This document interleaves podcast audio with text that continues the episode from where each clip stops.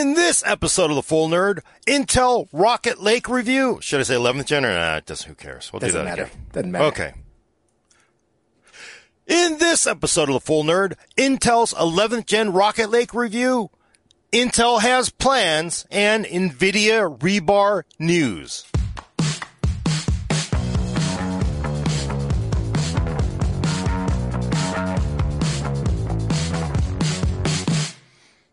Welcome to, oh, god dang it. 172. What was our number? Welcome to episode 172 of The Full Nerd. I'm your host, Gordon Ung, with co-host Brad Chacos Hello, Internet. and Adam Patrick Murray controlling the vertical and horizontal. from from my new place. Yeah, I, I'm I'm I'm here. I'm settled for the most part. I did it, uh, but uh, what people don't really understand is that when Gordon gets into his review hole or his review submarine, he's really deep down in there, and it's it's hard to drag him out sometimes. Uh, so he he's tired. You know, he, he's he's going to mess up the intro. It it it happens. Uh, Yeah, your brain, any as any reviewer can tell you, right at the end, it's the end of a marathon. Actually, having run a marathon, or I don't know if you'd really call it running, coming across the finish line, you are done at the end. Your brain has wasted everything, and I'm there. But a lot of interesting stuff with Intel's Rocket Lake 11th Gen. Obviously, um, there have already been pre-reviews done. This is uh, a review of the Core i9 part, and of course, if you have been under a rock for the last three years, uh, Intel's 11th Gen Rocket Lake is basically uh, cores borrowed from its 10th Gen Ice Lake CPU, built on a 10 nanometer process, smaller, denser. You know what? We got all this 14 nanometer process left over. We're going to take our, you know, 10 nanometer design, put it on 14 nanometer, kind of blows up to be bigger. You lose a couple cores. We're also going to take the graphics engines from the Tiger Lake designs, the Xe graphics, put those on too, takes up even more space. You end up with basically a top end 11th gen Core i9 11900K with eight cores instead of 10 cores, which is, as we know, cores matter more, right? You go back to, uh, from the previous generation. And of course, all this against an, uh, a similarly priced, although not really similarly priced, AMD Ryzen 9 5900X with 12 cores. So 12 versus 8 versus 10 doesn't sound great, but I will tell you after being in the review submarine for a couple weeks now, it's not all that bad in performance. Um, and I know, of course, people will want to say just making excuses, but out of the way, we can say clearly this does not even get close to taking out Ryzen 9 in most things that use all those cores. Ryzen 9 runs cooler, uses less power, is much faster in multi-core loads. There's a lot of single threaded, lightly threaded stuff where it does exceptionally well too.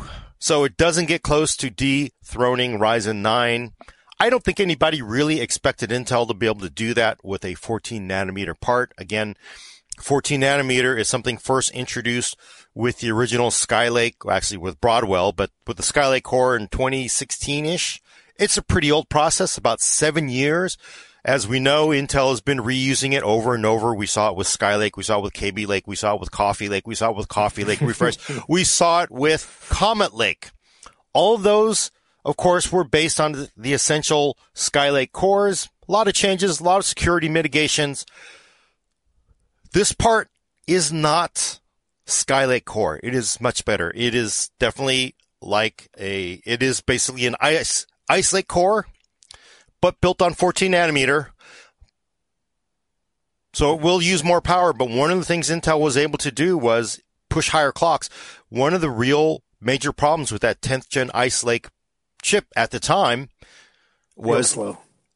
it, yeah, it did not hit high clocks. They were like maybe 4.2, 4.1 gigahertz. The competitive Comet Lake U based uh, laptops that it was going against, AMD didn't even exist at that time, to be honest, was 4.8, 4.7 gigahertz. So those, those Ice Lake parts had a big disadvantage. That was corrected with Tiger Lake 11th gen.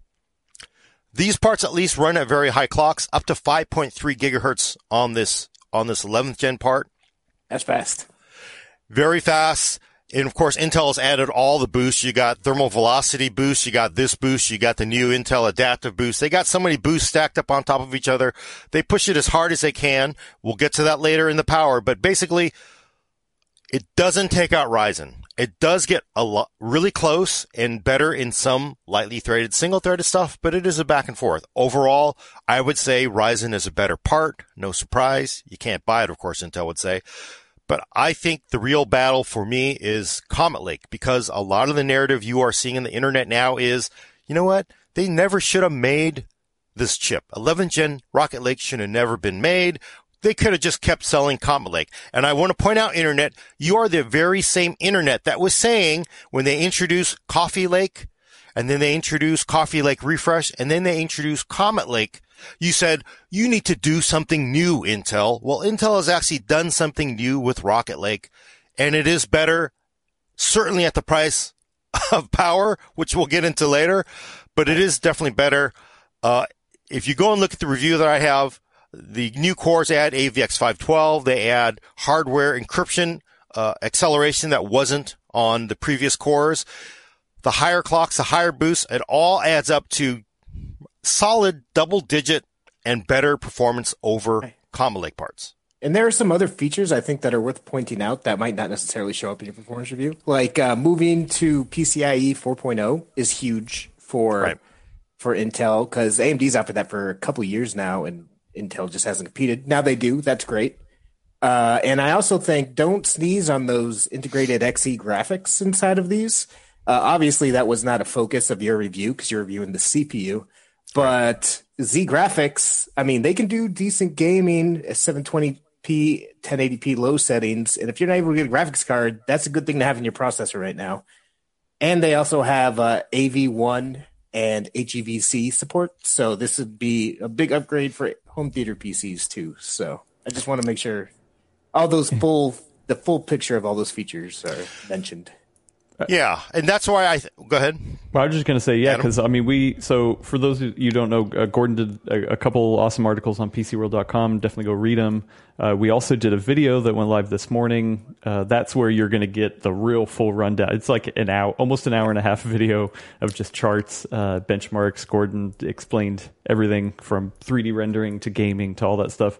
But uh, you know, I'll say as a, as a, as a quick summary of, of what I felt was the main takeaway is that the you, you had three chips that compared to the 10900K, the uh, 11900K, and the uh, 5900X.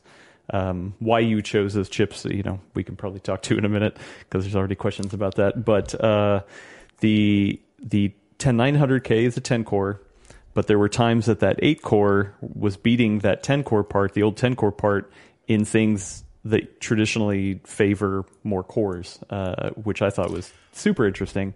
Uh, and then, yeah, especially in, in some of those encoding tasks where you, you fired on the IGP, uh, sure, it doesn't beat a built in, uh, you know, a, a 2080 Ti that you're using when you switch that on.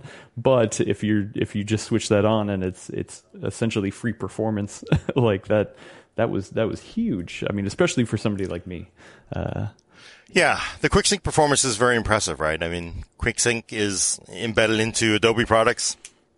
And then also, it was pretty close in a lot of application performance. You know, Adobe, Ryzen still had a decent advantage, but not what you might expect. Uh, so, I mean, overall, I think, you know, it's, it's not a Ryzen killer. I don't think, I don't think I expected it. I don't think anybody should have expected that, but it definitely is a good step up over Comet Lake.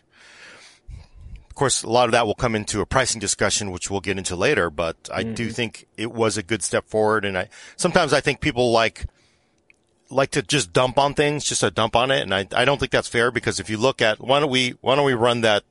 This is that thread scaling chart, which is interesting. We, we could so do, uh, which versus one Ryzen first? first. Versus Ryzen. Okay. 30. Yeah, versus Ryzen, which, you know, which is what matters because you're looking at 12 core versus 8 cores. Again, these are similarly priced parts, you know, 550 versus what 539 technically on paper, toilet paper. toilet paper. Yeah. And this is where this is where I basically take the systems. They were identically matched. Again, you can go read the review or look at the other review for the system specs and all that. but they're basically even. And I run Cinebench and I run from one thread to the maximum amount of threads on the CPU.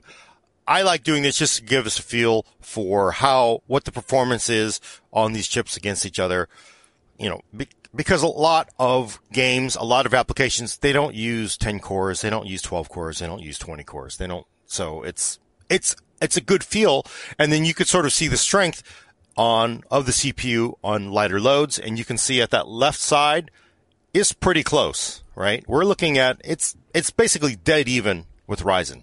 And then sometimes it'll be faster, right? Just depending on, you know, many other conditions it's basically very competitive with a single thread and two threads, which basically is where most of the gaming kind of lives as much as the internet doesn't believe that. But of course, you know, Ryzen, once you get into three and up and it's basically, it's no contest there. Seven nanometer Zen 3 is just going to rock a 14 nanometer part. Um, period, right? I mean, look at this. You're looking at uh, 37% at 24 threads. You're looking at 33% at, at 11 threads. Clearly, if you have thread heavy work or you basically, if you do anything that uses more than a lot of cores, Ryzen is the way to go. No surprise. I would not have expected anything else, to be honest. You kind of would have hoped that Rocket Lake would have done a little better on that left side. Maybe pull it down to like 7, 8%, but not quite there. It's doing it's still, all it can. Go it's ahead. still 14 nanometer. it's still 14 nanometer. And, you know, of course, if you were an, here's an Intel person, Intel person, well, hey, you know what? We're doing this with 14 nanometer. And uh, I, if in my review, I, I very much use it like, I use a lot of sports analogies because 14 nanometer is like a veteran player. It's like, it's got all those trophies and, and championships and rings from years ago, right? but it's still hanging on there. And 14 nanometer is just like, oh, you just like, you gotta go. You gotta retire because it's getting bad. Well, this is like the last run. You sort of see some glimpses of, of brilliance here because, you know, the it's, fact. It's the Drew Brees of chips. I was going to say Tom Brady, but you know, you can't say that about Tom Brady no more. So, cause it's like clearly people are like, oh, maybe we should have hung on to him, but not going to beat Ryzen, not going to beat Zen 3 not a surprise, but I think what's interesting is to look at also Comet Lake. That was the 10 core part versus the 8 core part. If we could do the next one, which is the 11900K. Oh, and I've mislabeled the chart incred- incredibly. It's basically 11900K versus 10900K. Adam, you're muted. Oh, sorry. Sorry, yeah. I screwed up this chart because I, I, it was late, it was late last night when I even finished this.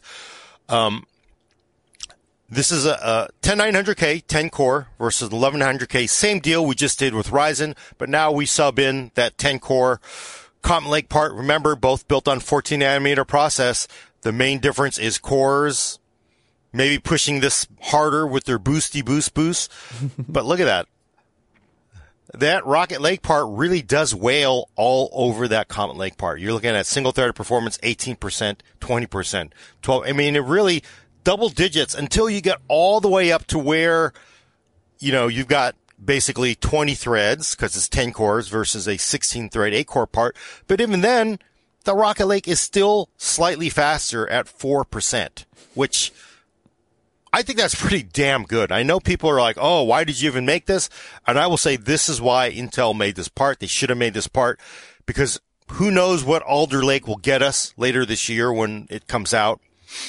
And do you really want to go seven months with this, getting with Comet Lake getting more beat up by Ryzen for the next six or seven months? Yeah. You know? And the reason I brought up those features earlier is because I think that is a genuine reason for them to roll out new parts as well. Like, yeah, even these days, computer processors, you're not only interested in the CPU cores. Yeah, and that Gen 4 stuff did not, it, it didn't happen with Comet Lake. People really thought it would. It didn't happen. Not sure why you know, I saw some people say they should have just made Comet Lake with PCIe 4, but no, I mean, look at that performance chart. And then if you go and look at the review, you could look at the machine learning, you could look at the, you could look at the, uh, uh, the encryption performance, the, the, uh, the quick sync. There's just so many things that are improved over Comet Lake that it is definitely a better chip. It doesn't, it doesn't knock Ryzen down, but it gets closer. And even in the gaming, I know Intel claim we're faster in these games, well, you know, I found, I think I, the other reviewers have seen this as well. It's sort of like at the high end here, at the very tippy top parts, it's, you know, Intel, it's a wash. Intel could say we got these seven games. AMD could say we got these seven games. And I mean, clearly, if you get a 3080 Ti, or sorry, doesn't even exist yet. If you get a 3080 and you get either an 11900K or a 30, a 5900X, and you're running at 1440p or widescreen or 4K, you, you're not going to notice a huge difference between these parts. So, but of course, you can't talk about this without talking about power, right? So, what should Gordon, we do for it's, power? It's, it's you want to do that? Uh, let's do the let's do the Cinebench run the the multiple runs. The first one.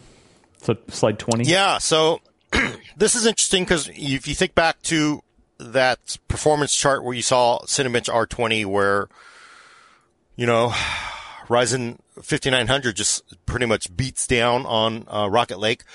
Uh, I did the same thing. I actually simultaneously measured two nearly identical systems. Both of them had the same uh, Corsair HX1000 80 plus platinum power supplies, same memory, same graphics cards, uh, different motherboards, CPUs, of course, same GPUs. And uh, both of these were kicked off simultaneously using a mouse and keyboard controller that controlled both.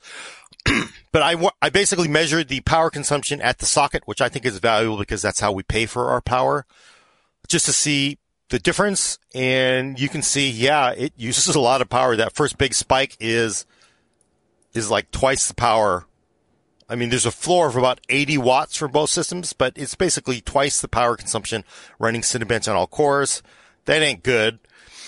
Um, but I then ran one thread, two threads, three threads, blah, blah, blah, blah. And you sort of see it's not as bad as you might expect it on those very light loads. It's actually, it's, it's not, it's not horrible, but as you get up to maybe about eight threads, you might argue six or seven, it starts climbing for the moon. Rocket Lake is, of course, going to the moon. It just, if it keeps going, it will indeed end up on the moon. Whereas Ryzen 9 just kind of levels off and never uses more than what 240 watts versus mm-hmm.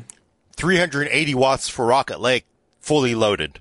But you can see that left side not as bad as you might think it is. Uh, next slide is. I'm curious. I'm curious. Yeah. Is this a byproduct of 14 nanometer being pushed as hard as it is, or is it because of Ice Lake architecture being pushed as hard as it is? Because remember, Ice Lake was really low uh, clock speeds. So to get it this fast, they just have to crank it? Is it because of 14 nanometer? Is it all of the above? I think it's probably all of the above. Well, one thing, um, you know, 14 nanometer is they're they're pushing it as much harder than they ever did for Comet Lake. Mm. Uh, that's why there's you know if they had put two more cores on there, it would it would be well beyond power the the power requirements of the socket because they also did want to have those those graphics cores in there. So I think it's part process, uh, part architecture.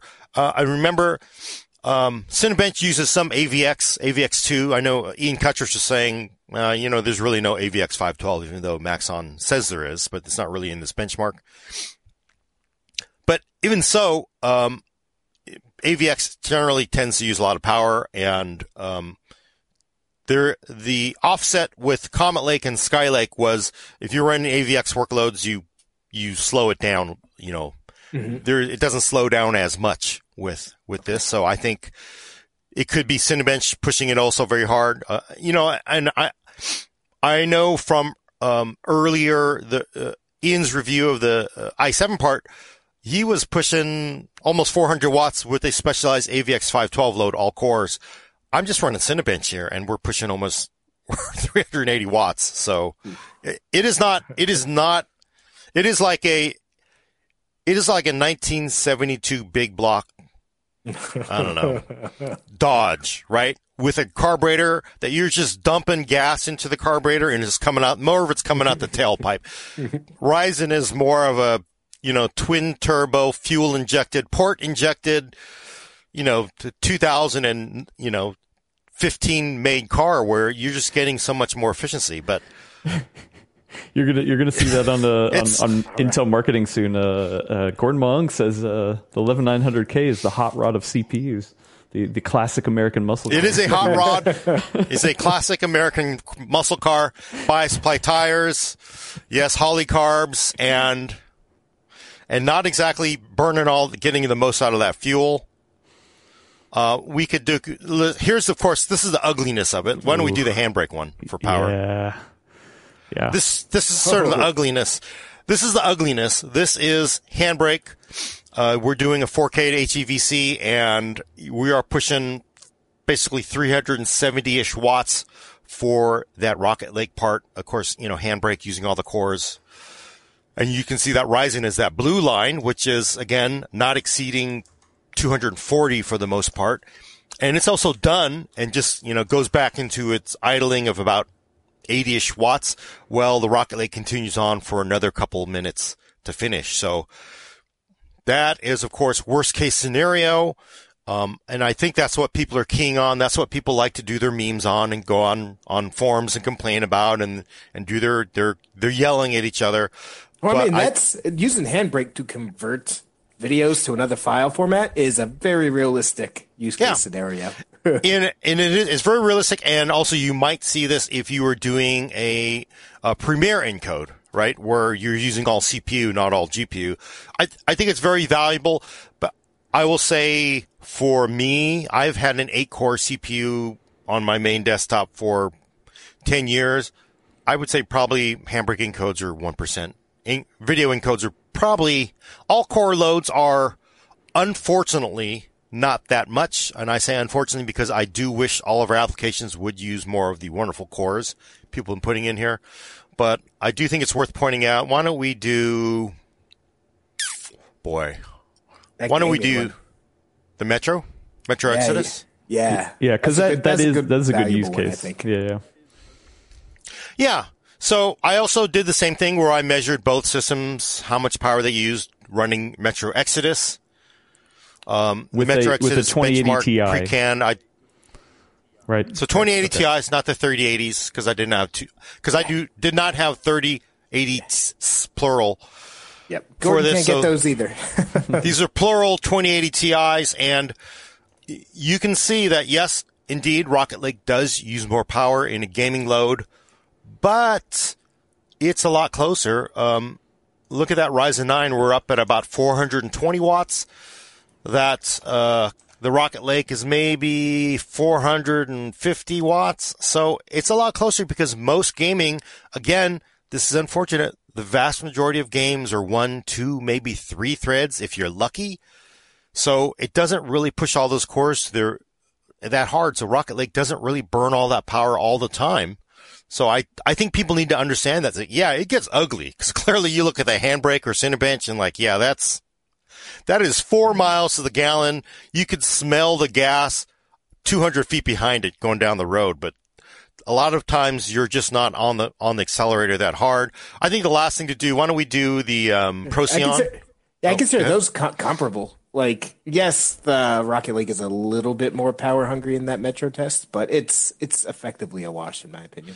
Yeah, so I think that's people just have to keep in mind based on their how they are, going to use these parts, right? So uh, this last one is very interesting too because Photoshop and Lightroom are fairly intensive. A lot of people do spend a lot of time editing in Photoshop and Lightroom, probably as much as they possibly spend gaming. You may spend more time using that than Handbrake, although a video editor is in a different world. But this is the same deal. We record both systems running uh, UL Procyon running Adobe Photoshop 22 and Lightroom Classic through a bunch of uh, uh, uh, th- tasks, and you can see that for the most part is pretty close. You know, it's very spiky. Yes, Rocket Lake does spike up to occasionally using uh, definitely more power than Ryzen 9, but for a lot of those loads where you're not pushing all those cores, and this is using Photoshop and and Lightroom pretty intensely, it's not that big a deal, right? And I, you know, so I, I just think people need to realize it's it's not that bad for what a lot of people do, especially where you might want to consider buying an eight core part, because clearly if you're doing video editing and, and, and multi-core performance, you really sort of want to reach for a bigger chip, right? You want a 5950X or a 5900 for the most part. Yeah, yeah, that's a good deep dive because there's it. It really is important that people understand the power use can get gnarly, but it depends hundred percent. Because a lot of people just buy these the top of the line chip to go play games.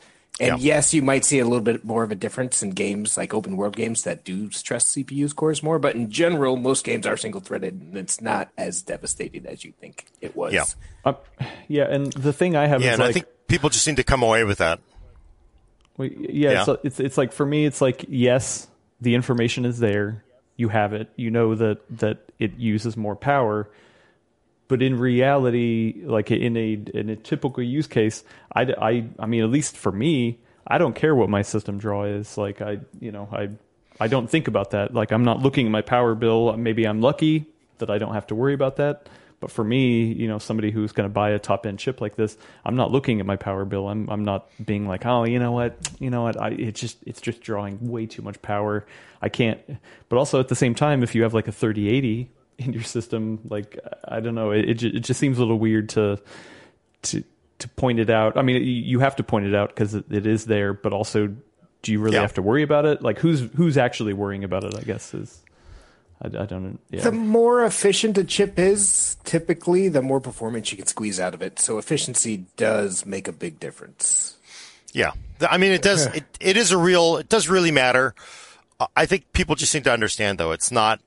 It's not bad all the time. Where I think, you know, the internet meme is it's just bad all the time, and then realistically, it is not that horrible all the time. So, but yeah, I, I for you though, Adam. I mean, it's tough because it's sort of like for me.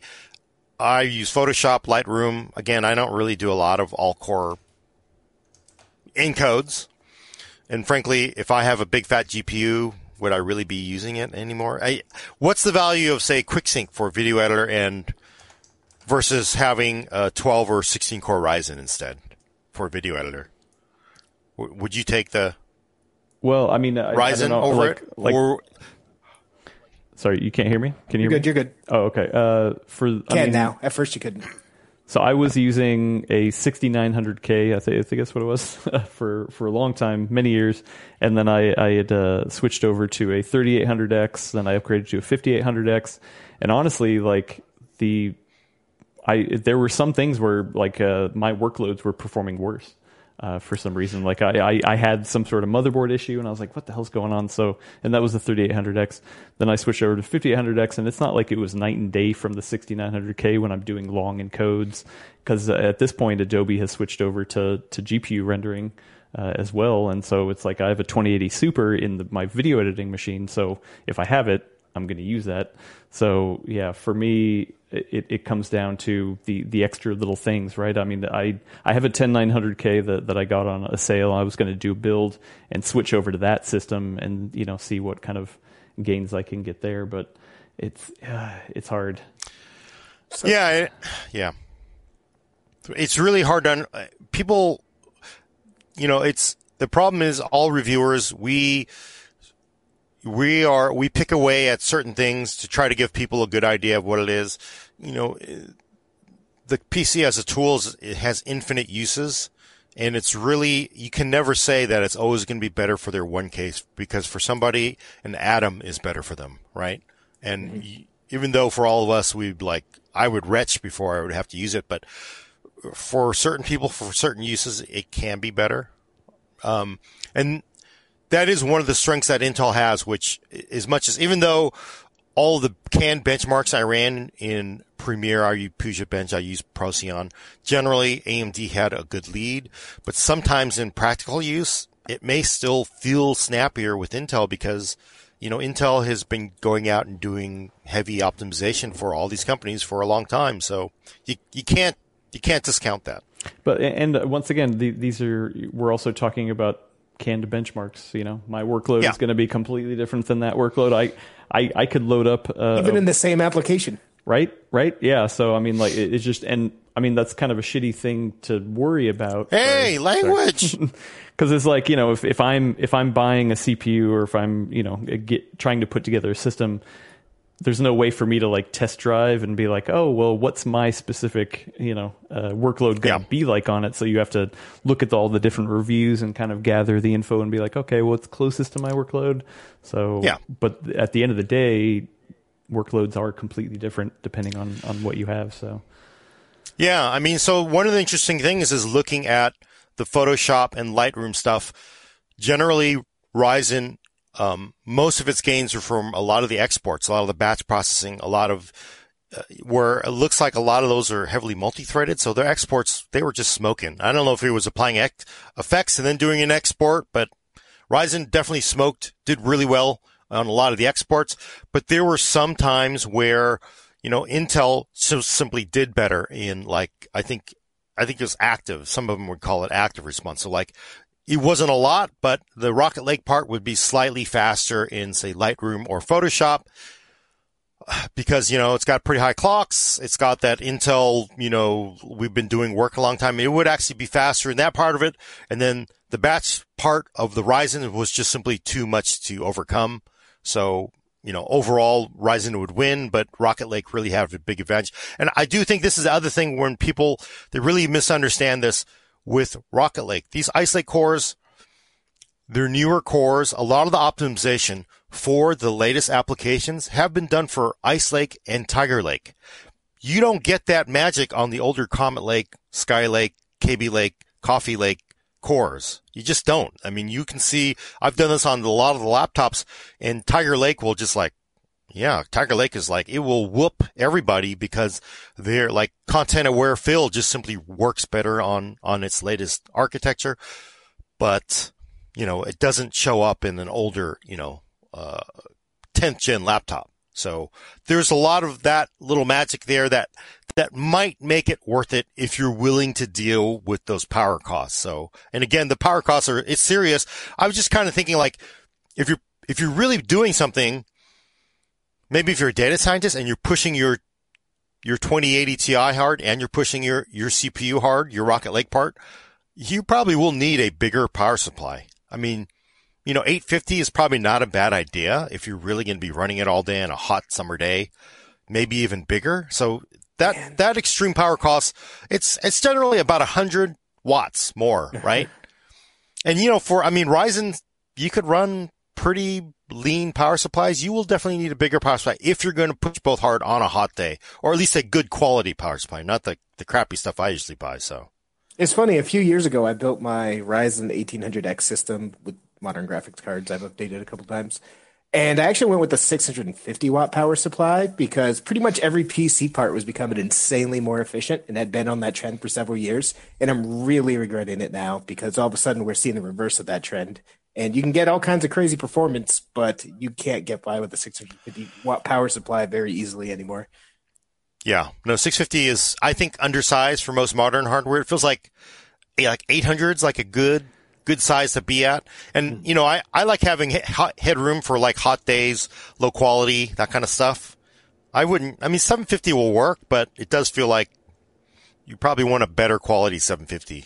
So, and 650 definitely doesn't feel like it cuts it anymore for modern hardware. Hmm. So, so if we're done talking about the speeds and feeds, I have some other like analysis type thoughts if we want to get into those. And, and we got yeah, some definitely. good questions, really good questions too. So, do you want to do with that first, or? Uh, well, we did did get. Uh, I'll I'll just do one real quick. I got a five dollar super chat from friend of the show, VC Jesters. Thank you so much. It said, uh, since Intel likes to promote real world performance, what applications do real world people use that require AVX five twelve?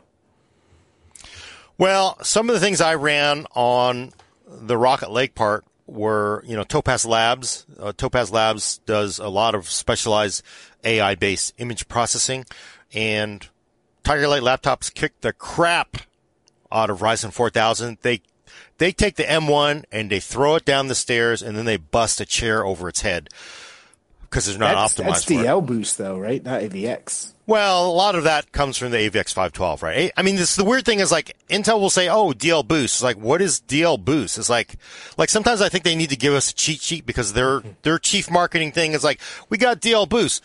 Oh, so is this using DL boost? Um, yeah, it's like using this part of it down here. Well, is this using it? Uh, no, it's not. And it's just like, what? But yes, AVX 512 really speaks to a lot of the, you know, machine learning AI based stuff. So, uh, that very advanced image processing, that is very real world. You're seeing that show up. I'm, I haven't had a chance, but I want to see this, you know, uh, Adobe has pushed out a super resolution feature that in Photoshop now using, you know, machine learning. I'm interested to see, you know, uh, basically ancient Intel architecture versus new Intel architecture to see if we see similar dividends that we see there. But I suspect you might, uh, although it looks like Adobe, again, this is NVIDIA at play here. It looks like a lot of that super resolution might be GPU based. So it may not matter that much if you have a big fat GPU, but there are a lot of things that take advantage of it. And you can, you can bet your butt Intel is pushing AVX 512. They've integrated into servers, laptops, and now finally in desktop. Their philosophy, I think, on this is like, look, hey, yeah, we like GeForce too, but look, this is everywhere. This is on servers, laptops, and on desktops. It's everywhere and it's for free. Everybody has it. You support AVX 512 DL Boost. You know, you get a pickup in your application across the board, not only for NVIDIA, right? Yeah. Even if your customers have an AMD or maybe one of our graphics cards, they get a boost. So that's their long play here, I think. It's kind of like when uh, that reminds me of when Nvidia rolled out ray tracing support for the 10 series cards, even though they don't have dedicated hardware. It's so that they can say, "Hey, look, we have 20 million people on ray tracing capable GPUs." It's the same kind of a deal with AVX12 right now. I think a lot of desktop and laptop users aren't going to use it, but they need. It's like a chicken and the egg. It's a way to massage that kind of scenario. So, but yeah, but it is it is rapidly being a thing. There's a reason mm-hmm. why your iPhone is so damn fast, right? Mm-hmm. A lot yeah, of that is just so it's it's real. But yeah, you may not understand it if you basically drive Word all day and Outlook. Yeah, who cares? Right now, maybe or just Microsoft primarily will take advantage a gamer. Too, right? Or even a gamer, but you know, it's possible later on this is applied more and more to games. It's a long-term play, and again, you don't have to buy because we're talking by the time most technologies ever mature to the point where you, it matters to you, you're buying a new one anyway. So, so speaking of buying them, uh, I'm not incredibly blown away with the 11900K myself. Uh, I, I, I might have been a bit more harsh than your review was if I was reviewing it. In fact, yeah. Uh, one issue with me is the price. Is it 525, 550? 539 is the official list price. So yeah, at 539, it's effectively competing in theory with the Ryzen 9 5900X, which offers four co- four more cores, eight more threads, and effectively the same gaming performance. So, I mean, that is a no brainer for me. AMD wins. The the issue is you can might be able to actually buy these Intel chips, right? Because right now the the AMD chips are like seven hundred bucks if you can find them. Yeah, you'd be lucky to if you could get it for seven hundred dollars. I will Venmo a check for seven hundred dollars because you yeah. can't. So it's it's like the same reason that Nvidia priced the RTX 3060 at 330 bucks and AMD priced the 6700 XT at 480. It's because chips are in a in a crunch right now, so they're charging more so they can make more money. They're a business. I get it. I'm disappointed in the price nonetheless. I'm disappointed actually. I was sitting here reading all the various reviews, yours, other ones across the internet this morning, and I realized I think the issue I have with this chip is that they call it Core i9.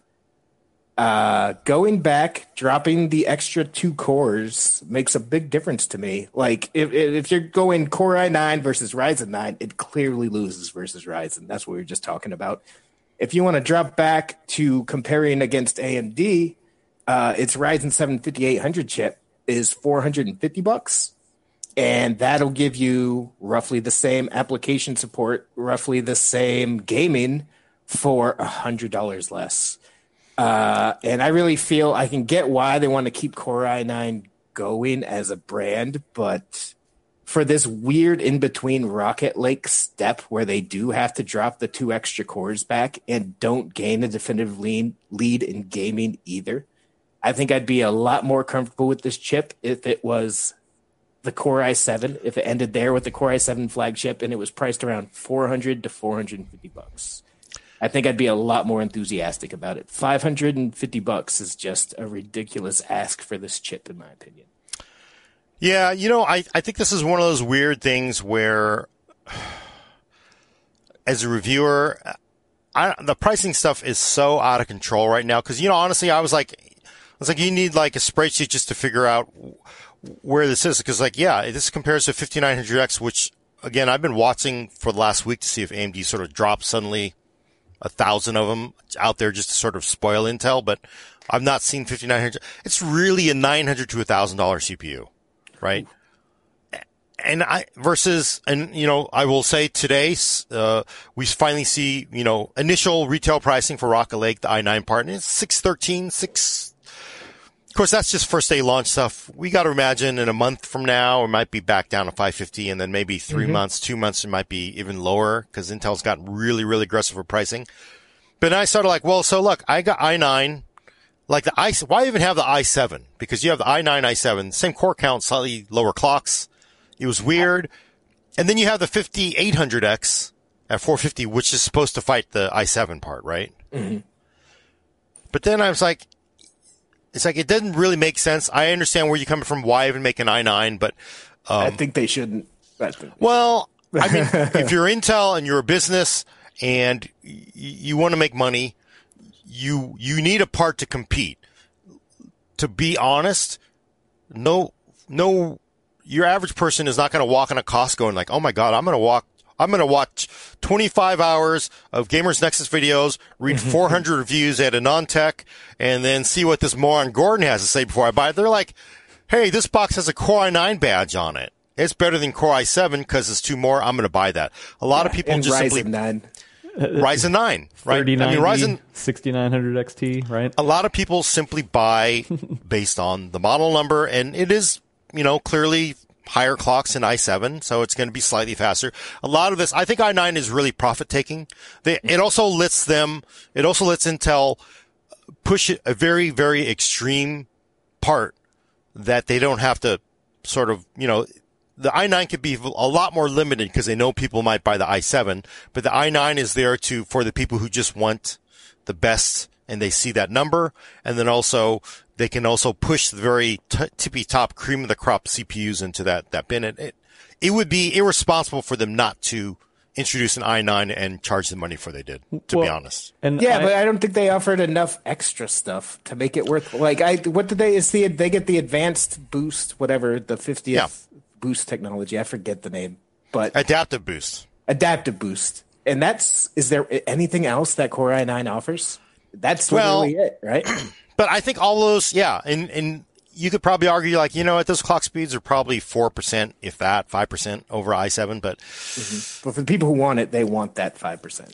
Brad, I think the, the thing people don't understand is not everybody is Elena and it's not all about value and it's not about, well, that's crazy. Why are you running a 3080 card on your 1080p panel at 60 hertz? You know, I bet if you actually went and looked, the amount of people running 3080s on on 1080p panels is like well, that's a lot of people because a lot of people frankly don't know.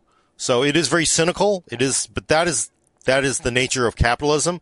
If you want to pay me more for something that isn't that much better, I'm not going to stop you from giving me your check. Who's going to be that that salesperson? like, oh, don't don't buy this. You should just buy this. You know what you are? You are one fired salesperson. Is what you are. So that's that's not the reality we live in.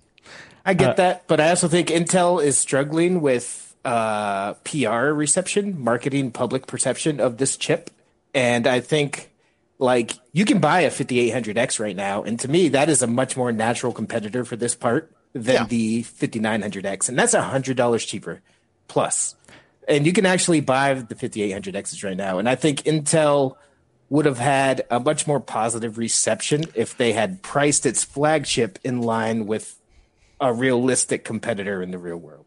Doesn't that look bad though, Brad? I mean, that they don't even have that top strata. So if you have a 10th gen i9, your mm-hmm. top strata part, that your new i7 outperforms the older one, and you're going to charge less for. It. I don't know if that. I mean, I I get you. I I understand the. It would be nice to curry favor with the community. That would be great and awesome and all that stuff. But I'm not well, they could still that, charge five hundred bucks for it. well, they could still, out of the gate, charge the new adopter fee. Every company does. so you're basically saying, you know what? We can't touch this. That Ryzen nine. That's just like, hey, we give up. We're we're we're not going to play in that league. We're gonna we're gonna. I mean, I can see what you're saying. That's Let's the impression take the i9. if they'd taken the the i9 and basically focusing on we are going to kick the crap out of the the 5800X. Yep. Maybe. I mean, because I mean, it definitely can outperform 50, and also the 5800X can't run away on like we got 12 cores, right? So Yep. that that would be interesting. I don't know if that works for when you consider just how big Intel is and how they still move the vast majority of desktop processors. And I, I, you know? I'll, I'll add on that too. There are plenty of people who see an i9 just want to get it. There are also plenty of people who are like, not even AMD is not even an option. It's just like, oh, you know, sure, you know, I, I either they've been burned by AMD or they just, you know, had, who knows, don't even know that AMD's a, a, a better value or something like that. It's just like, oh, I'm I'm going to get Intel. What's the best Intel? I mean, this, you know, generationally, 10900K versus 11900K, even though it has two less cores, I was surprised. There were plenty of times where the uh, the the newer chip beat the older chip, even with two less cores. Uh, like so, I mean, sure on paper it, it looks bad, but I was just like, oh, well, if you're only Intel, or you know, and that's your only choice, that is still the best chip. Uh, sure, it's not maybe not the best deal, and sure, maybe somebody should consider AMD, but I think there are still plenty of people out there who don't. yeah, I'm fine. I'm fine with that. Like I don't I don't disagree. I mean, like I tend to buy the 80 Ti class graphics cards myself because I do this for a job, right? So I bought a 1080 Ti and a 2080 Ti. Uh, so I get that, but I don't know. It's just a hundred dollars more than a comparable part, and I can get where what we're all saying. Like, if you're gonna get Intel and gonna get the fastest it has, this is an option. But to me, this being a hundred dollars more than the 5800X, it offering no additional cores, just a few hundred gigahertz more clock speed compared to the Core i7 megahertz. and megahertz. Sorry, and uh, you know it not pulling that far ahead of the 10900K in gaming, which a lot of people buy this stuff for, and you can get the 10850K, I think it was called, the the one that Yeah. lost 100 for like 330 bucks these days. I don't know, like the pricing. I mean, if you're talking about just gaming, though, cores- you shouldn't be looking at any of these anyway. like, yeah, like there are I don't know, better it just chips seems just like for a gaming. misfire to me.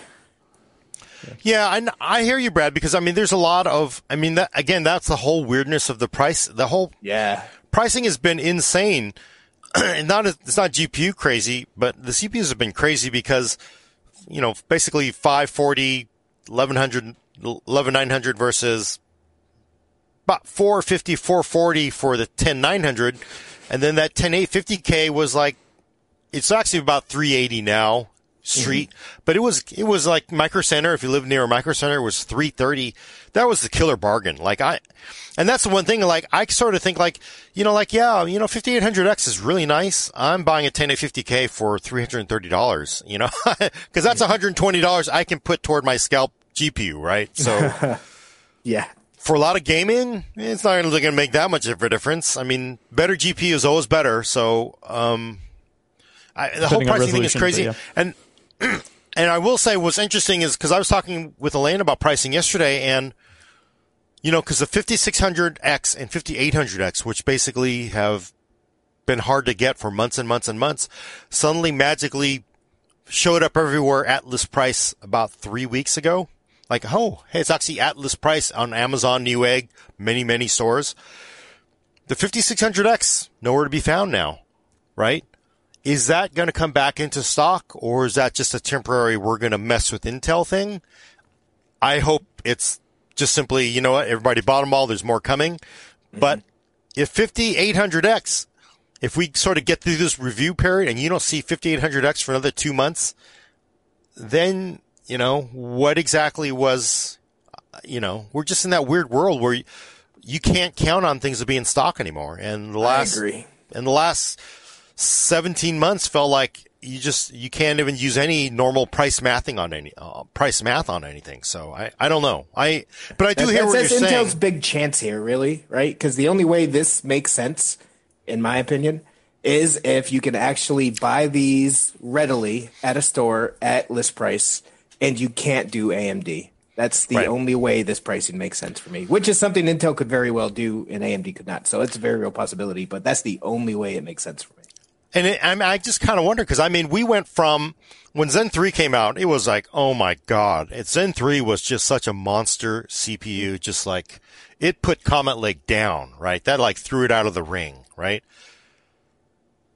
And then it was like, yeah, everybody was like, you would never, why would you want a 10th gen? Are you crazy? You can get a Zen 3, Zen 3, Zen 3, Zen 3. Hmm. Intel's like, oh, where's your Zen 3 now? You can't, mm-hmm. oh, you can get a 10850 for $330. Why don't you go buy your Zen 3 for like mm-hmm. Ryzen 5 5600 for $400, right? It was just kind of like, mm-hmm. we, we, we just went through this whole period where Intel was like everybody's you know, best friend for selling CPUs at, you know, at really good prices. If it turns into that over the next three months, then all this sort of, all this teeth gnashing and hand wringing will be forgotten again. So. Yeah. Yeah. The important thing is all these chips are good. Like whatever you can get your hands on, it's good stuff, which is important yeah. at a time when it's hard to get. I was looking to upgrade my entire system this year, but I just said, oh, that's going to be next year. uh, I, uh, speaking of availability, just I, sell your 2080 Ti and buy a whole new box. um, speaking of availability, I, I do have a, a question from a, uh, a Angel Ivanov uh, asked. Um, uh, that well, how do how do you see availability? We, we talked about that. Uh, if Intel is widely available, would that force AMD prices down? I don't think it would because AMD doesn't seem like it's chasing market share, and frankly, AMD is limited by the amount of chips it can sell. Period.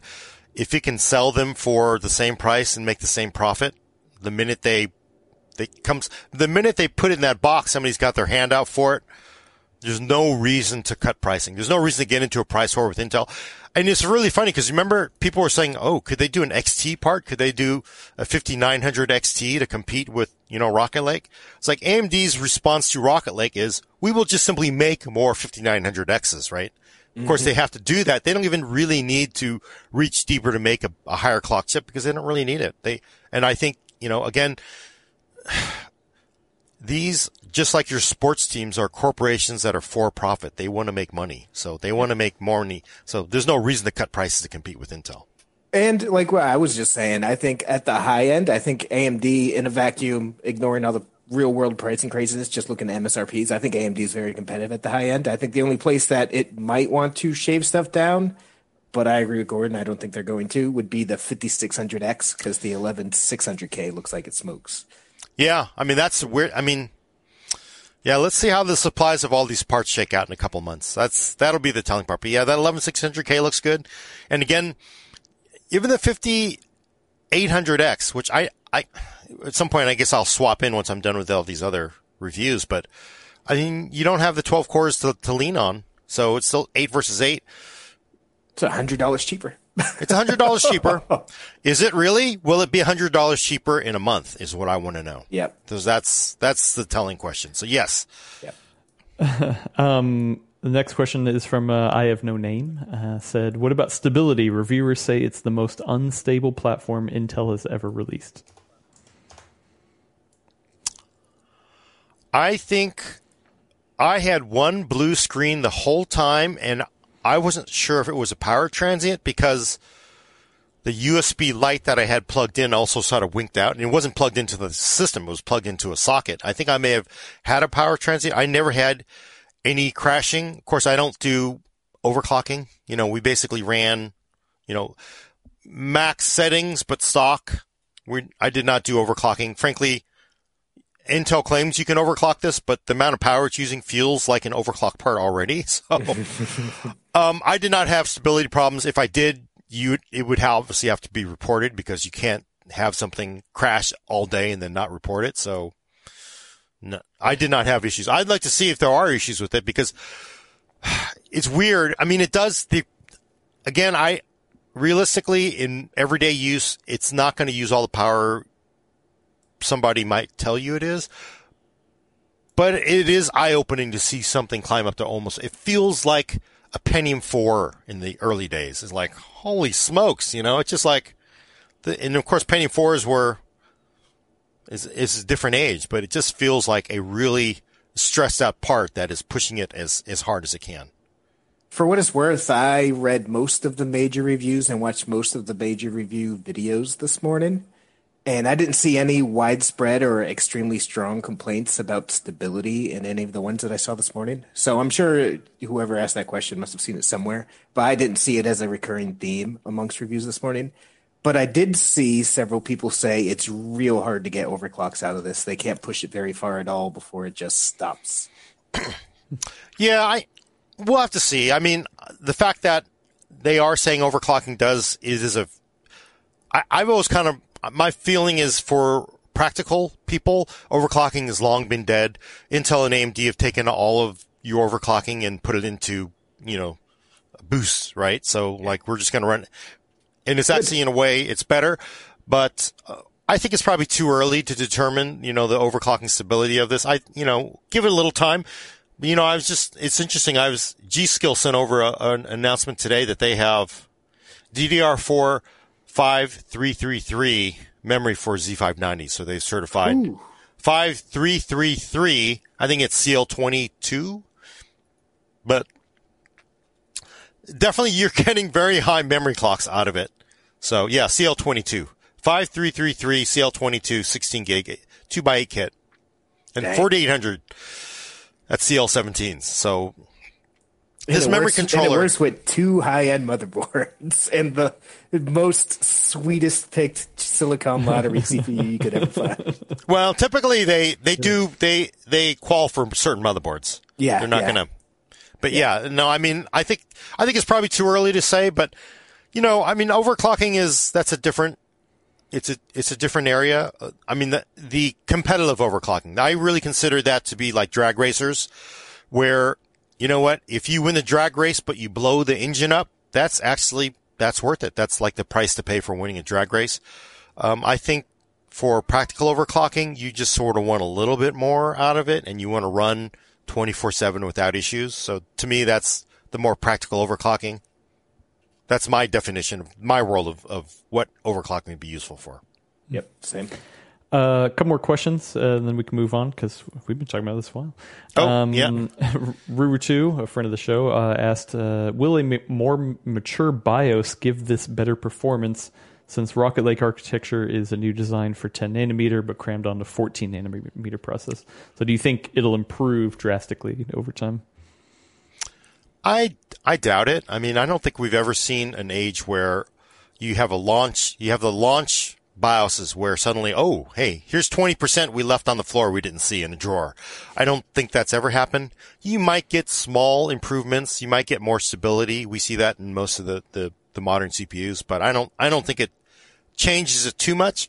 You know, sometimes it comes from the OS where, you know, you had those scheduling issues with Ryzen that, you know, was fixing Windows at one point.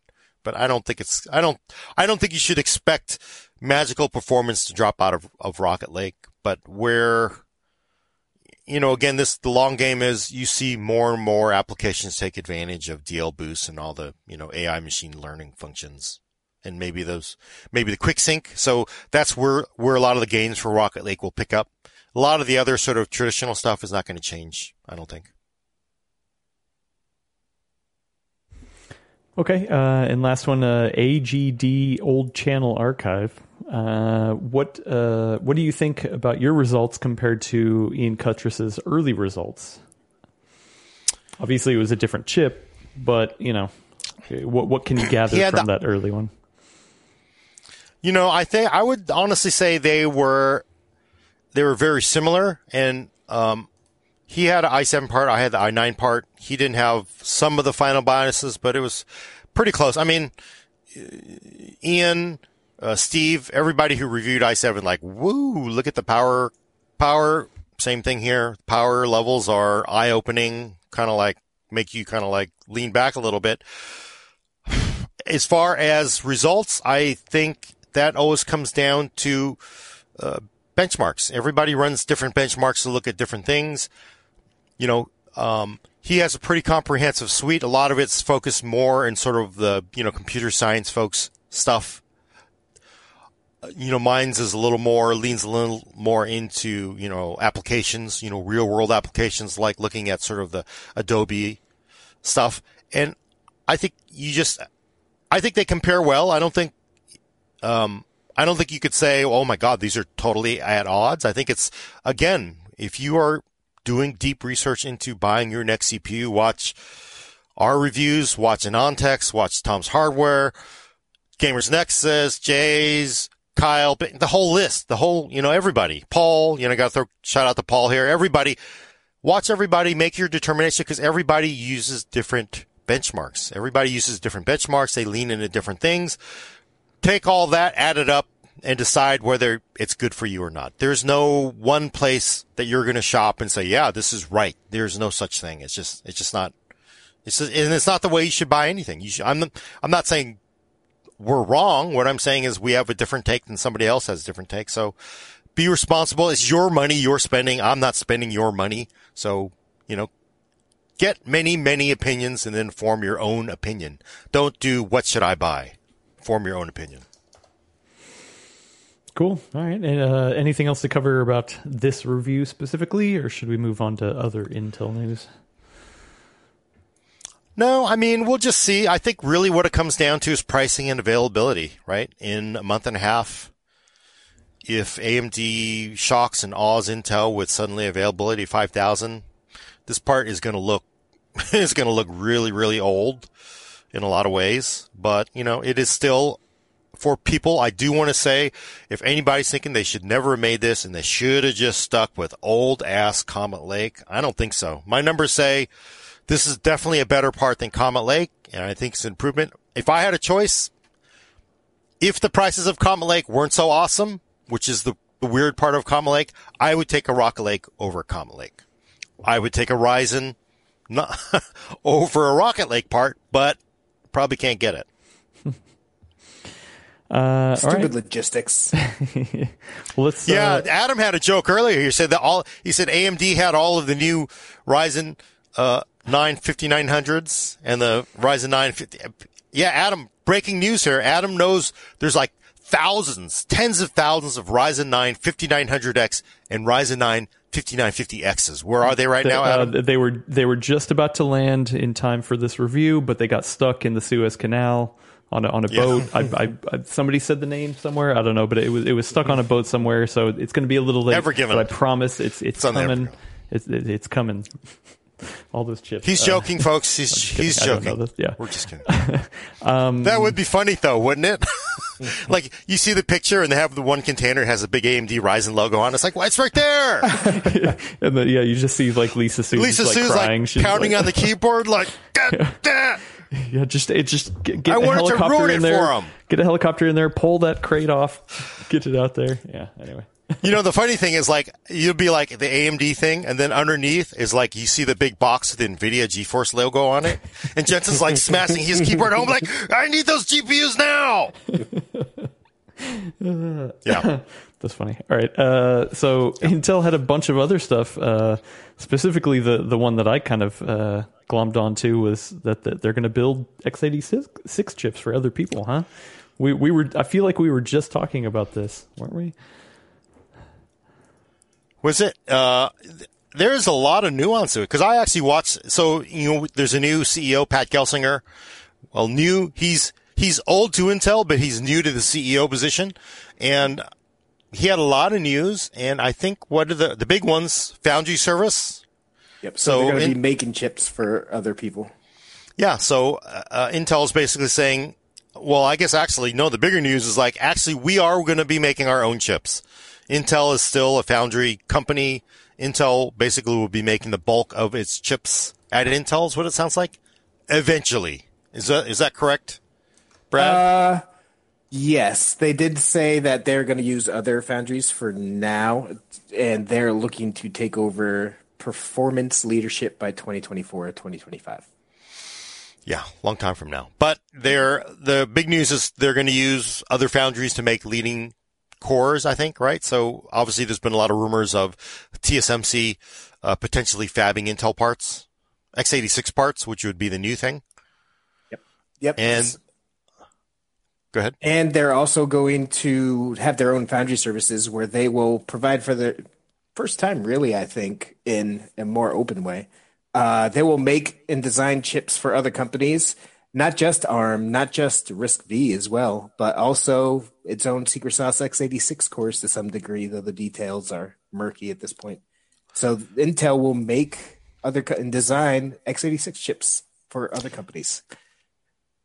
Wouldn't that be crazy? Could you imagine Intel? I mean, that's sort of like, well, I guess I don't know. That would be weird, but could they make AMD CPUs? I mean, that's that would be insane, but I don't think that the shareholders would ever be happy with that. But I mean, also, isn't there sort of this thing where it's sort of implied that they they will be making custom x86 parts for people? Mm-hmm. Like you want to order a i7, but you don't want this or you don't want that. You don't want the IGP or you want to cut this off. They might possibly do that. Yeah. Yeah. That's the, one of the big news that they're doing. They will design, they're making some of its x86 intellectual property kind of available and all that kind of stuff. The details are going to matter very, very much. Like the specifics of all this stuff. It gets incredibly nuanced, but that is the broad strokes gist of Intel's going to be making 86 chips, x86. Do you know? It's gonna be a foundry I, like TMC. It said it'll make RISC, it'll make ARM, it'll make x86. That's just totally different. They said something similar under Brian Krzanich, something like seven or eight years ago, but that failed from what I heard because uh, they kept all their secret sauce. So they were very like they kept a lot of their foundry serve like their secret sauce close to the chest, even though they were selling out this stuff. It sounds like this is a much more like we want to be open. We want to have a foundry. We're going to start using these standard industry design tools rather than our weird proprietary stuff. So you could take your existing designs and bring them over here. It actually sounds like a huge change for intel. Yeah. And then one of the other things that it's not really clear to me is are have you read this are they actually open to, to licensing out x86 because it doesn't sound like they are i mean but I, uh, I was uh, wondering if that was mixed up in the news where, you know, because traditionally Intel and AMD, the only, well, and maybe VIA, there's only very few people that can actually make x86 without getting their butt suit off. Mm-hmm. So it did sound like they're saying they may, was that, or was that, maybe I just heard that wrong. I, they, I, I think if you're going to want an x86 chip, you're probably, they're probably going to want you going to them. is the impression I got from that. I mean, of course, you know, TSMC makes x86 chips for AMD, of course. Right. But only AMD and Intel really are the only two major ones who can use it. So if you want to make an x86 chip of your own, you're going to have to go through Intel, basically. You know, I was really surprised too. I was reading a story on, oh no, it's actually, it was EE Times, but it actually ends up on, on Seeking Alpha. Um, they're basically, they broke down the uh, TSMC customer revenue by share and I didn't know that Intel was such a large customer of TSMC already. Basically, AMD is 7.3% of TSMC's revenue in 2020 was, was AMD, 7.3%. A, Intel, as a percent of TSMC revenue, was 6% of, of TSMC revenue. And NVIDIA was 7.7. Obviously, NVIDIA is using more Samsung now, but. So that's effectively the same. Effectively yeah, equal. that's like Hmm. well, but I think AMD, I think AMD serves as like a flagship customer for them, just like Apple, where they're like, yeah, you know, AMD is doing this cutting edge stuff on, you know, the the bleeding edge of what's possible. And they're doing that with TSMC, whereas Intel is using it to like filling capacity. So I think. They, yeah. AMD might still have a bit of a special relationship there. Yeah, I think so because you know a lot of the stuff TSMC is building is like maybe Wi-Fi chipsets. Mm-hmm.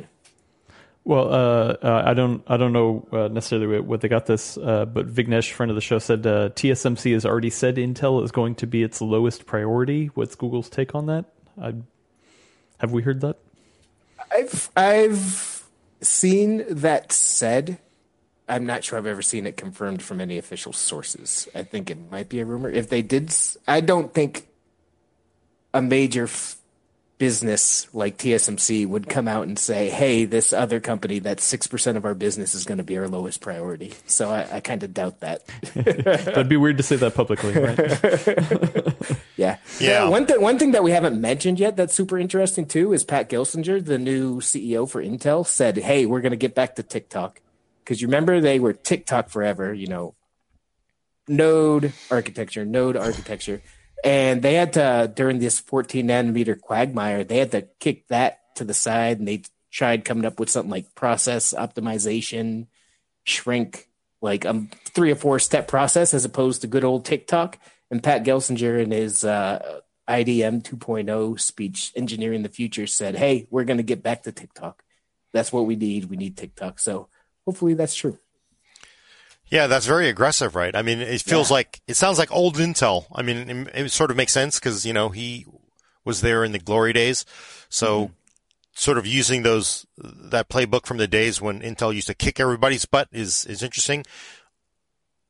I guess it really comes down to whether the process, manufacturing process can do what Intel used to do, right? So. Yeah, it's going to depend how they rejiggered it. I'm really glad about the order that they scheduled these events actually, because last week when this all came out, I'm like, oh, this sounds cool. This is awesome. I love all this stuff. Uh, if they had done this next week in the wake of Rocket Lake, I think I'd be a little less pumped about it. So I'm kind of glad at the order that they decided to hold these events. Yeah, yeah, no.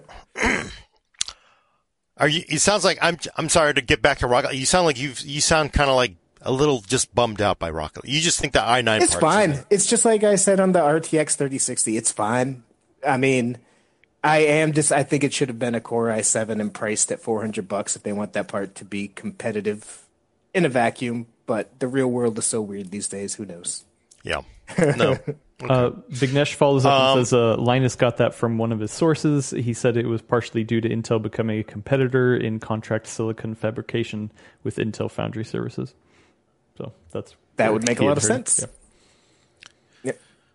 yeah. No, I mean, I, I don't know. You know, it's one of those things. I, I I'm sure TSMC sees it Intel as a potential real competitor, but then also you know what, you, you pay me enough money and I can, I can forget a lot of really terrible things, you know, so I, you never know what that, that money speaks. So we'll see, right? I mean, but I don't, I wonder if, cause I mean, we don't really know what the plans are. The, most of the, the speculation is that TSMC would be building GPU cores for like, mm-hmm. you know, the, the Xe parts would be coming out of TSMC. Yeah, the discrete ones, right? the desktop ones. Yeah. You know, the other thing too is uh, the tiling, right? Mm-hmm. So then to talk about the packaging technologies, clearly uh, it was, you know, again, he, uh, Pat Gelsinger said like, yeah, you know, yeah, okay, yeah, it hasn't been great. Our process hasn't been great. Our packaging though has been awesome.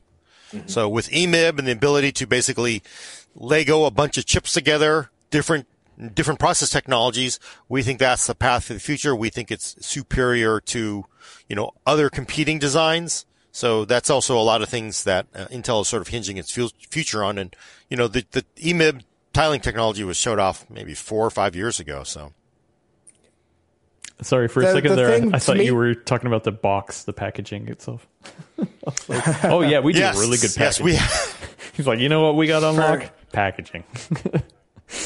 For me, my like biggest take the, my biggest takeaway from all this, uh, I think these are all super interesting announcements, and I'm actually it's weird. I have mixed feelings today because, as we were just alluding to, I am not super high on the 11900K, although I'm fine with Rocket Lake in general. But I'm super excited for all these announcements because if you remember, Intel got into this situation because they spent so long buying into the PC is dead hype to some degree obviously they are a cornerstone of the PC and they didn't fully go down that path. But if you went to Intel events in years past, they would be talking about drones and they'd be talking about wearables and they'd be talking about this and that. I think, and that's what left the door open for AMD to strike with Ryzen.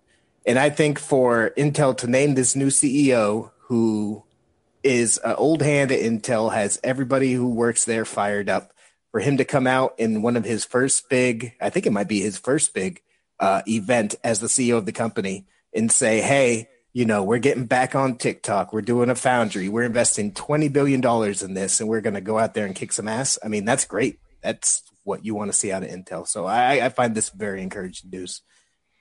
Yeah, no, I'm, I'm with you too, because it's, I mean, people still believe the PC is dead. I mean, obviously they've been saying that for 25 years, but there's still people who actually think it's dead. So it's good to see them say like, yeah, we know it's not going away, right? So that, that is definitely a change from doing drones and yeah. smart I think watches. It, I think it kind of floundered under Brian Krzanich's watch, however you pronounce it. He was very much interested in diversifying and putting the focus elsewhere. So I'm just, I'm real pumped to see Gelsinger come out and be like, all right, we're going to start whooping some butt. Let's get at this, boys. Yeah, you know, it's really funny because it kind of parallels the early days, you know, of the 2000s too, because, you know, Intel at that time, you know, had, had no more, no more kingdoms to conquer. And you get, it gets to the point where you're like, I just want more money somewhere else. So I remember at the time it was like, we're going to do wireless technology. We want to be Cisco. There are all these other things that Intel started to diversify into came out with the Pentium 4, hit that process. You know, they, you know, they same thing, hit a massive process uh, roadblock. AMD showed up and clocked them right in the face. It's so funny that it feels like it parallels that in a lot of ways where Intel is still the giant and it takes its attention off of its core business and AMD comes up and uh, we see the exact same thing again almost 20 years later where AMD is doing awesome and and Intel had been building drones and smartwatches and that kind of stuff. So, is it gonna is it gonna work out this time though? Is is the real question? You know, I think that previous time there's no question that eventually the ship would be righted, right? There's mm-hmm. just simply no question. Everybody's like, yeah, it'll be ugly for a while, but, and of course it was uglier longer than a while because basically AMD clocked the Pentium 3 and then the Pentium 4, I remember having a conversation with, with an analyst. This is, I like old stories, right? I was talking with the analyst. He was like, does anybody really believe Intel's going to spend $100 million to lose to AMD with their next CPU? it's like, yeah, I, yeah, that makes sense. That, that's really hard to believe. Oh, no, actually, yeah. and I, you know, I don't, you know, I don't know this time. It's definitely harder this time. You know, clearly mm-hmm. Moore's law is slowing. There's a lot of things really against it, but also people have to understand I don't know what this is with the internet where it just wants to, it gets into an echo chamber of just shouting. Intel is a $250 billion market cap company. And I was reading they made $6 billion since last quarter. And the stock is trading at a five year high. So if you in your sub, sub, sub Reddit think that somehow Intel is just going to like vanish and go away. It is not going to happen anytime soon. So it, you know, I think that's what people need to keep in mind sometimes. Mm-hmm. I mean, that's like the, the whole Core i9 thing. Like, I know it irks you, Brad. I know it irks some people who think this thing should have been $400. you want to see how much money I just got in this last quarter, you know, at your Intel, and you're like, mm. these Core i9 parts probably make a really pretty penny and it makes a lot of sense to just sell the i9 part, even though it may not be all that different than the i7 part, but people pay for it. And it's a, it's a lot better value than that 10, that first 10 core chip was. So I can't get too bad. Yeah. yeah. Uh, any other Intel future stuff, or should we talk about an, Nvidia now? Oh, stuff? yes. Yeah, let's let's get okay. to that, Brad. What you yeah, I can, literally I can just you literally just posted uh, an article right right before we went live, or submitted an article. Yeah, I didn't even post it. I filed it. Part of the filed reason it, that yeah. we were late is because I wrote this before I jumped in. Uh, so yeah, uh, NVIDIA promised it would make resizable bar support available uh, for its GeForce RTX 30 series cards by the end of March. It's the next to last day of March, and the new drivers that went out today do just that. So, resizable bar, just a quick recap for people who might not know, is an underlying PCIe technology that anybody can support, but every company was ignoring until AMD rolled it out with its new Radeon and Ryzen parts in the form of smart access memory. It basically lets your CPU c- connect to the entire memory buffer of your graphics card rather than just little slices which can increase performance. Uh, it varies. Most of them are very modest. Some games see sizable performance increases, you know. Uh, but yeah, there's a performance uplift is the important point. So AMD beat NVIDIA out of the gate with this. NVIDIA obviously has been looking to come back with it. Uh, the RTX 3060 was the first card, desktop card, to support resizable bar when it came out last month, and today NVIDIA's new GeForce drivers unlock it for every other RTX 30 series GPU. Uh, but it's not quite that simple. Uh, whereas with AMD, if you pair uh, Radeon 6000 part with a Ryzen 5000 part, it'll just work, right? You might have to turn it on in the BIOS. That's the extent of it. Uh, with RTX 30 series, this initial one, you not only have to download these drivers first before you do anything else. AMD, uh, not pardon me, NVIDIA stressed that very strongly in its post. Download these drivers before you do the rest because not only do you need the drivers, you need to have the manufacturer of your specific graphics card release a new VBIOS that you install to activate resizable bar support. So this is a deep enough technical level that driver alone can't fix it. Driver is part of it that you need. You need a new VBIOS. So obviously, NVIDIA is releasing new VBIOSes that support resizable bar for its Founders Edition cards. Uh, EVGA just today put out a bunch for all their cards. They're one of the biggest partners. Uh, I've seen them for Galax, I think, as well. But you're going to need that new VBIOS. You're going to need the driver. Uh, you're also going to need a compatible motherboard and CPU. The easiest way to do that is with one of the new Rocket Lake platforms or Ryzen 5000 platform. All this stuff needs to support resizable bar. And then if you get all that stuff, you turn it on the BIOS, uh, you'll have resizable bar support on the RTX 30 series. Uh, one difference between it and AMD right now is AMD allows it on everything. Any game that you have, it can run with resizable bar, or as they call it, smart access memory. Uh, NVIDIA, this debut incarnation, only supports 17 games. Uh, and looking at the list, it's mostly games with built in benchmarks that reviewers tend to like. So it's not necessarily even super popular games. It's games like Godfall, Hitman 2, Borderlands 3, Assassin's Creed Valhalla. So this is good inroads. It's good to see NVIDIA supporting this feature because I can't wait for this feature to just be table stakes. You know, a year from now, everything's just going to support this. Your games will be a little faster. It's great. Uh, this starts that journey. Uh, but for today, you're going to need very specific hardware and software to enable it, and it will only work in 17 titles, all of which I have in my article on PCWorld. Hmm.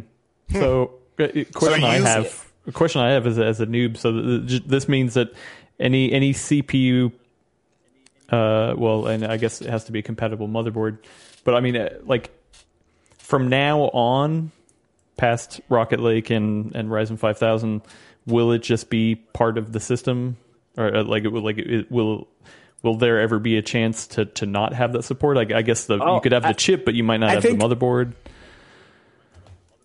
Yeah, you might have the motherboard and might have the wrong BIOS. You might have the graphics card already and it might have the wrong BIOS. So mm-hmm. you're going to need to check the BIOS and the hardware. I would think any new hardware that comes out from now on, like if a 3080 Ti does come out or a new you know Rocket Lake motherboard comes out, I would expect those to have these you know support baked in by default.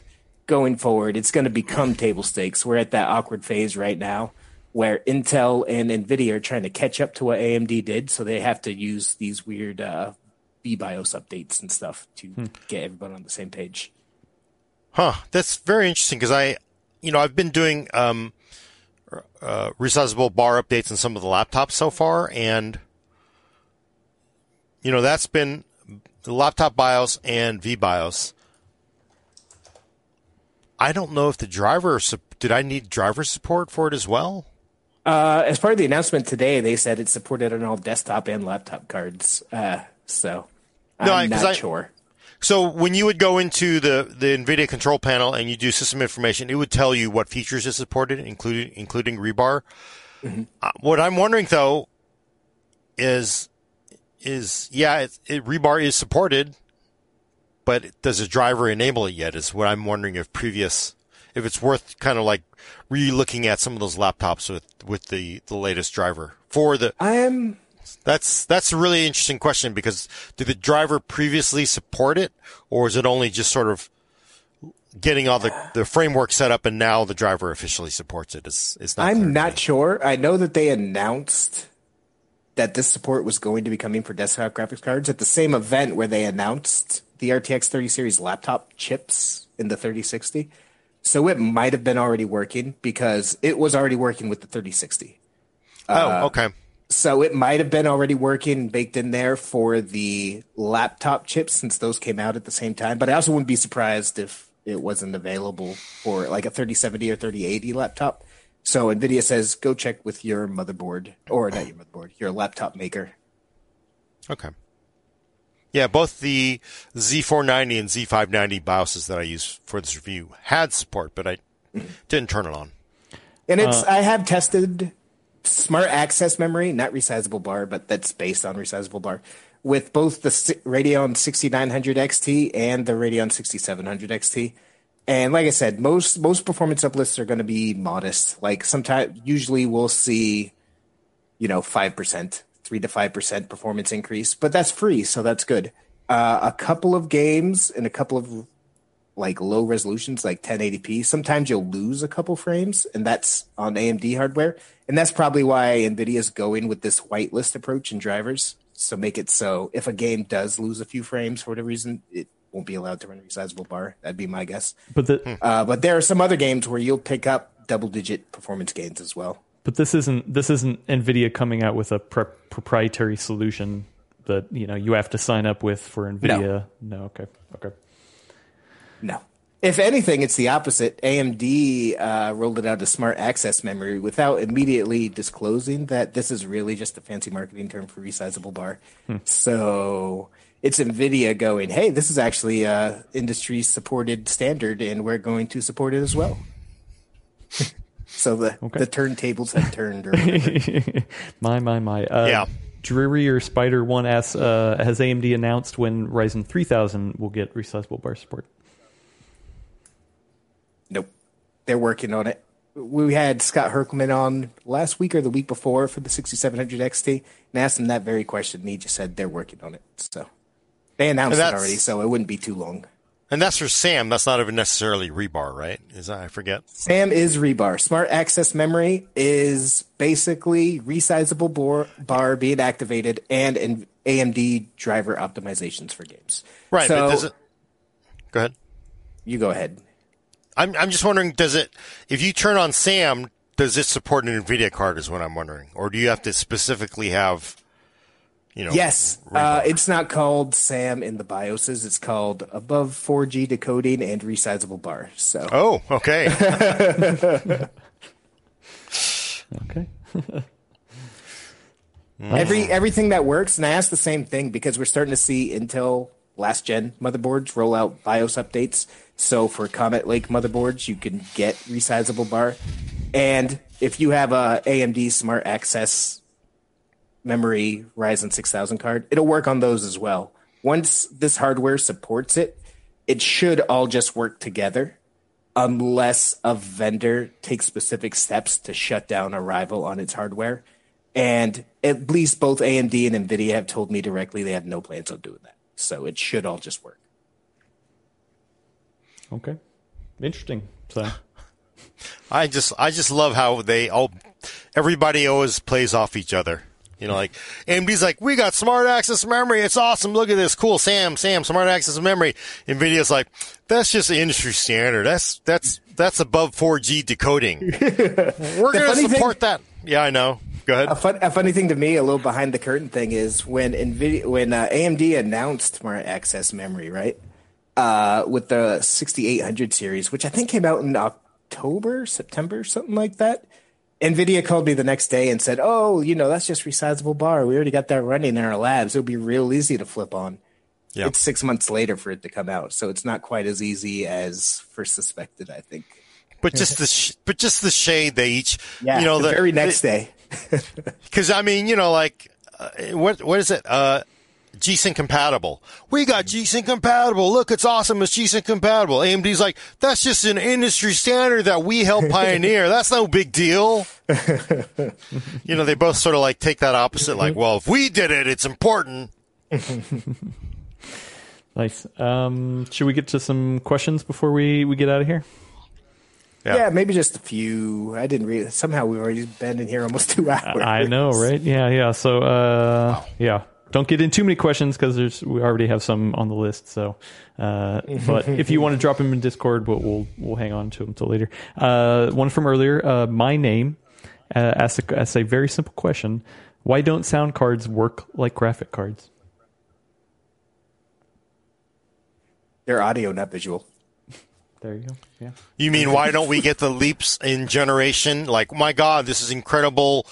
Uh, physically modeled acoustics for our games, HRTF stuff, because nobody cares. You know what? it's the heartbreaking thing. Nobody cares. You don't care. And you know what? If you came out with a better sound card, they had like, oh my God, it's got all the most impressive audio, people would say, wow, this game looks a lot better with this new graphics card. so, except for people like yeah, me. it's yeah, it's true. Yeah, yeah. Uh, all right. Uh, Ib- Ib- Ibrahima Barry said, uh, "Will I see any difference in gaming between a 10900K, a 10900, or even a 10850K, 8500K? I'm sorry. Depends on your graphics card and resolution and the games you play, but Minimal. Probably minimal, not. Though. Yeah. Probably like a frame or two. well, we don't know because the person could be just like badass Counter Strike Go. You know, mm-hmm. like I, I need 680 frames a second. And mm-hmm. maybe if that extra 50 frames or 20 frames a second makes a difference because you're so, such Twitch gamer, maybe, but, but just probably not. Okay. Ba- they're yeah, basically all the same chip anyway, right? Yeah, I mean, I think the 80, the 10850K was only 100 megahertz slower than the 10900K. So that's effectively the same thing. It just makes it easy for them to manufacture. You're going to effectively get the same performance. And yeah, it's it, like for me, if I was going to be shopping for an Intel chip, I would probably purposefully hunt for a KF, one of the ones that lack graphics, because they save you some money and the chips offer effectively the same performance as the all the models you just listed. But you don't get quick sync, man. Yeah, I'm not. I'm not Adam. um, here's a question from Benato. Uh, considering this is the year of getting whatever you can, regardless of value, would it be smart coverage? Would it be smart to cover? Mm, sorry. Uh, would it be smart coverage less to compare the apples to apples of RTX versus RTX 330 series versus RDNA 2, and more just compare each card versus Turing slash RDNA 1 slash Pascal. Yeah, that would that's obviously helpful. Right now, I think we've been seeing a lot more coverage of older graphics cards, like on Gamers Nexus and uh, Hardware Unbox and stuff like that. And I think it's a great angle because that's where a lot of uh, you know used market is right now and I think that's where a lot of people are going. But if you go back and look at my reviews, I don't have Pascal in most of them, but I all my reviews at least I always have both the last generation and any viable competitors from this generation as well. So I, I don't tend to go two gen. I try to go two generations back. Actually, I should say, but it depends on timing. And I just switched to a new testing platform, so I didn't manage to include it this time. But yes, we should be looking at all that stuff with everything being so crazy right now. Um, okay, a couple more. No Cloud, friend of the show. Uh, does the current GPU market change Brad's opinion on the value of 20 series that the 20 series owners received? Given what he knows now, will the 30 series life cycle be longer? At what level card should gamers just skip the 30 series and wait for the 40 series? Maybe somebody on a 1080 Ti. Uh, sorry, multiple that, questions. yeah, those are all very good questions. Uh, one, no. I don't think that the RTX 20 series is a better value in retrospect. Uh, we're in unprecedented, terrible times right now, but the 20 series cards uh, still charge. NVIDIA started, charged way too much for the traditional performance that those offered, and I'm not going to change that opinion no matter what. My biggest fear is actually that these new higher values for these cards, the, what they cost now, is going to become the new standard after Nvidia already raised prices with the RTX 20 series for no extra performance. Now we're suffering through this for the 30 series and the Radeon 6000 series. and I'm really worried about what that means for affordable GPUs in the future. Yeah, it's true. Does uh, it, you know, does it ever go back down? Does bridge yeah. tolls never go down? And yeah, if you look at the the the Radeon, let's look at we talk about Nvidia a lot, but let's look at Radeon. The Polaris based RX 570 came out at 170 bucks, and then uh, the 5700 XT, so not quite the same, came out at 400 bucks, and now the 6700 XT is 480 bucks. So in two generations, AMD's 70 class card has gone from 170, 180 bucks to 480 bucks, and I just think that's going to be a trend, and I'm bummed about it. But what were the other questions? Sorry, sorry, I, got, uh, I got hung up on that. given what you know now, will the 30 series life cycle be longer? I would say probably definitely yes. There uh it'll depend on how much the flooded the market gets flooded with used GPUs when the Ethereum bubble bursts, I would think. But I think it's clear at this point. We're already six months in to the RTX 30 series generation at this time. So and I think there's we're not even seeing a we just now saw a 3060 so I think it's going to be around for probably closer to two years than the typical year and a half or so. Hmm. Okay. Uh, then the, yeah, the third part of it. Uh, at what level should gamers just skip the 30 series and wait for the 40 series? When you can't afford a graphics card. That's what I'm doing. Like I said, I, I, tend to upgrade the 80 Ti class pretty much every generation because I do this for work. I have a 4K monitor, etc., etc. Uh, and I'm just to sit this one out. I planned on getting a 5600X and the eventual 3080 Ti because I don't want a 3090. Uh, and I decided it's it's just not worth it for me, man. Like, uh, and if I was in the place where I was trying to upgrade from one of those RX 570s that I just mentioned, I, like I say every week, I would go play GeForce Now rather than invest twice the MSRP or more into a graphics card. I don't believe in paying scalpers scalper prices unless you absolutely have to. Which would you rather have, Brad? A I'm trying to find the good price here. A God Lord. I need RTX... to sell my 1080 Ti, by the way. I spent that a couple episodes, but I really need to before this all goes away. An RTX 2060 for five hundred dollars. Okay. Or a three gig 1060 for two ninety nine or a three uh, gig 1060 for 299 I was looking for the six gig one, but they're. I don't want a six... three gig. Yeah, I don't want a three gig card anymore, flat out. so, Boy. I don't want either of those. I was trying to find a value thing to force it, but I couldn't because the prices are so insane. That's crazy, right? Those, those cards launched at 350, they fell down to 300, and now they're 500 bucks for 2060 my Ooh. son's friend is going to buy a 2060. It's like, what do you think, Dad? What do you think he should? It's like, no, it's like that's a $300 card you're paying $550 for. But that's the going rate. But you know, I swear, a, a, look, actually, you can get a 1060. Well, it's in a bid. 1060 6 gig is $390 right now, EVGA. Huh. Oh. So would you rather a $400 1060 6 gig or a 2060 for $500? probably pass. But if I had to pick one, I'd probably get a 2060, but I wouldn't pay either of those. The only, sometimes the only you know winning move is not to play. yeah, Whopper. Yeah, I like it. uh, okay, well, let's get out of here because I'm very hungry. Uh, and would like to go eat some food. Probably BB would like as well. So, okay, check back next week for your fix of PC Talk on the Full Nerd for audio listeners. Subscribe to us on iTunes, Google Play, Spotify. Or is that still there? It, or yeah, Stitcher? It is maybe. all fixed. It is all fixed. Some oh, places very have, good. Some places have double listings, unfortunately, but uh, yeah, whatever. it's it's fixed. Uh, and also, please leave us a review every time you do uh, a super freight ship full of GPUs and CPUs gets unstuck from the Suez Canal. Send questions and comments to thefullnerd at PCWorld.com. Thanks for coming. I'm Gordon Ung with Brad Chacos. Adios, show. And Adam Patrick Murray is going to hit the out switch. Uh, yeah, I was to think of something funny about a canal, but I can't think of it. So anyway, let's get out of here. Bye.